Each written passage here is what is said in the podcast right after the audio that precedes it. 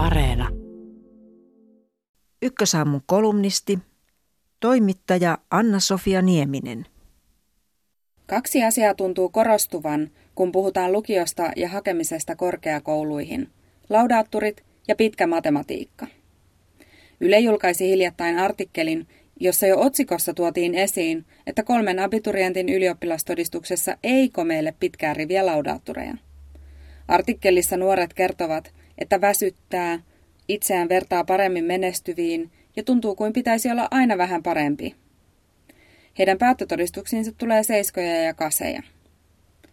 Nuorten kokema paine on inhimillistä, mutta myös hätkähdyttävää, koska kuten jutussa todetaan, on tilastollisesti mahdotonta, että kaikki mahtuisivat huipulle. Väistämättä suurimmalla osalla koulumenestys on keskivertoa. Tänä keväänä valmistuu kaikkiaan lähes 25 000 ylioppilasta. Heistä suunnilleen joka viides kirjoitti yhden tai useamman laudaatturin.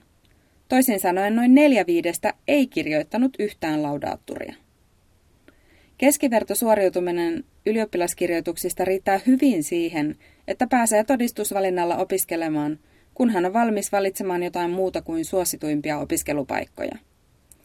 Eikä opiskelupaikan saamiseen tarvitse myöskään pitkää matematiikkaa. Korkeakoulujen opiskelijavalintoja on uudistettu viime vuosina. Keväällä 2020 oli ensimmäinen kerta, kun yli puolet uusista opiskelijoista hyväksyttiin pelkän ylioppilastodistuksen perusteella. Tässä todistusvalinnassa eri aineista saa eri verran pisteitä. Minne tahansa hakeekin, pitkästä matematiikasta saa parhaita pisteitä. Se on ihan syystä herättänyt kritiikkiä. Toivottavasti todistusvalinnan painotuksia mietitään uusiksi. On kuitenkin hyvä muistaa, että yleisesti pisteitä saa enemmän, jos kirjoittaa lyhyen matematiikan hyvin kuin pitkän matematiikan huonosti. Eikä opiskelua tarvitse unohtaa, vaikka ei kirjoittaisi matematiikkaa ollenkaan. Opetusneuvos Ilmari Hyvönen opetus- ja kulttuuriministeriöstä kirjoitti hiljattain tilastoneuvosblogiin tekstin, jossa tarkasteli eri aineita kirjoittaneiden menestystä opiskelijavalinnassa viime vuosina ja totesi muutokset pieniksi. Muutosten pienuus johtunee siitä, että vaikka valintatavat ovat muuttuneet, valinnoissa arvostetaan edelleen varsin samankaltaista osaamista kuin aiemmin, blogitekstissä lukee. Hyvönen toteaa, että matematiikan ja esimerkiksi fysiikan kirjoittamisesta voi olla aiempaa enemmän etua. Hänen mukaansa on kuitenkin yleisesti niin, että tietyillä koulutusaloilla tietyt lukion ainevalinnat olivat hyödyllisiä tai lähes välttämättömiä jo ennen opiskelijavalintojen uudistusta. Niin on edelleen uudistuksen jälkeen.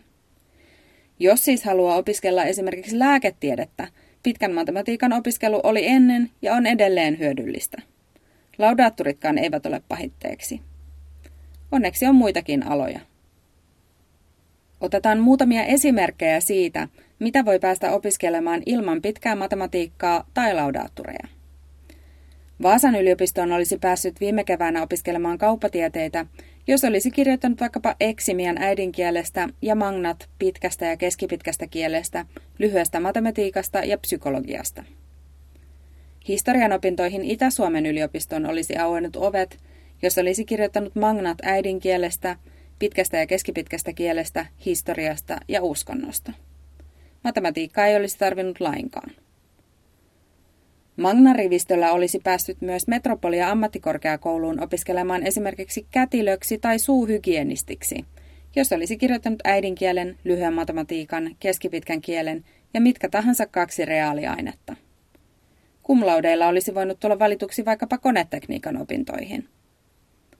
Pisterajat vaihtelevat vuosittain.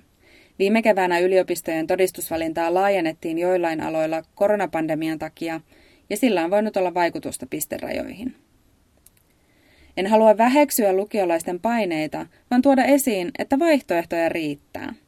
Lisäksi yhä on myös muita reittejä korkeakouluihin kuin todistusvalinta.